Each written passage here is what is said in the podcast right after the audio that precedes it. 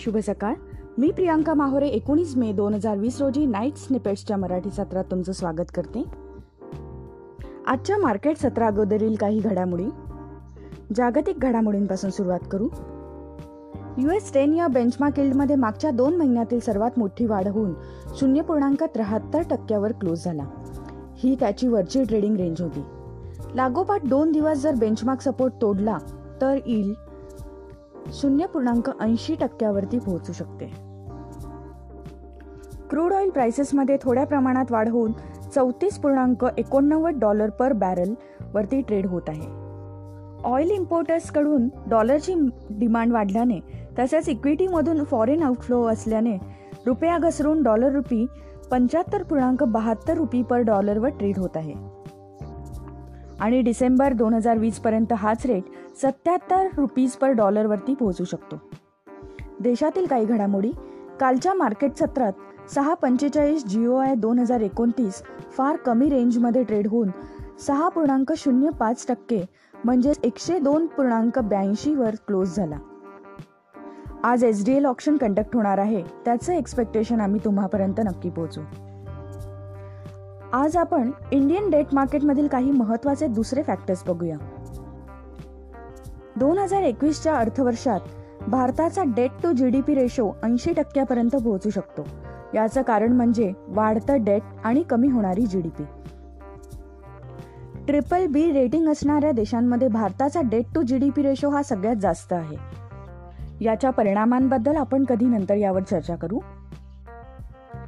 सेंट्रलची बारा लाख कोटी व स्टेटची एकूण दहा पूर्णांक अडुसष्ट लाख कोटी अशी टोटल बॉरोईंग बावीस पूर्णांक सत्तर लाख कोटी जाऊ शकते. पण इकॉनॉमिस्ट सेंटर स्टेट आणि पी एस यू सेक्टर या सगळ्यांच्या एकत्रित बॉरोईंगवर गणित करतात. आणि या एकत्रित बॉरोईंगला पब्लिक सेक्टर बॉरोईंग रिक्वायरमेंट्स म्हणजेच पी एस बी आर म्हटलं जातं. पी एस बी आर हे दर्शवतं की उपलब्ध असलेली हाऊस होल्ड सेव्हिंग्स किती प्रमाणात पब्लिक सेक्टरमध्ये वापरली जाते. दोन हजार वीस आर्थिक वर्षात सेव्हिंगचा रेट सात टक्क्यावरती होता आणि P S B R G D पीच्या आवर होतं. या आर्थिक वर्षात P S B R G D पीच्या तेरा ते चौदा टक्क्यांवर जाऊ शकते. प्रश्न असा आहे की ही वाढलेली public sector borrowing requirement fund कशी होणार? सगळ्यात पहिलं फॉरेन इन्फ्लो. आपण बघितलं मार्च ते मे दरम्यान इंडियन डेट मार्केटमध्ये फॉरेन प्लेयर्स नेट सेलरच होते. म्हणून यावर्षी एफ पी आय इन्फ्लोवर अवलंबून राहता येणार नाही. दुसरं म्हणजे आर बी आयने मार्केटमध्ये अवेलेबल केलेली लिक्विडिटी जी सध्या सात ते आठ लाख कोटींच्या आसपास आर बी आयकडे रिव्हर्स रेपो थ्रू पार्क केली जाते. काही प्रमाणात ही लिक्विडिटी जीसेक मार्केटमध्ये वळू शकते. अजून एक आस्पेक्ट म्हणजे तो आर बी आयचा सपोर्ट गव्हर्नरने सांगितल्याप्रमाणे ईल्डला सपोर्ट करण्यासाठी आर बी आय आपले सर्व प्रयत्न करेल.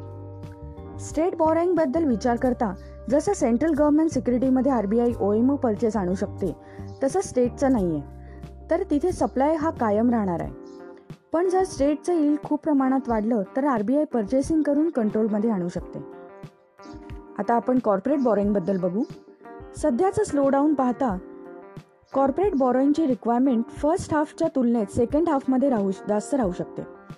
पण बहुतेक करून जास्त बॉरोअर्स बँक्सना प्रेफर करून वर्किंग कॅपिटलचा पर्याय निवडतील. पण दुसरीकडे पाहता ज्या कंपन्या फॉरेन मार्केटमधून बॉरिंग करत होत्या त्यांना आता बाहेर रिस्ट्रिक्शन्स आल्यामुळे लोकल मार्केटमध्ये म्हणजेच भारतामध्येच बॉरोईंग करायचे ऑप्शन शोधावे लागते आणि जर डेट मार्केटमधून ही बॉरोईंग असेल तर बॉरोईंगची कॉस्ट वाढू शकते.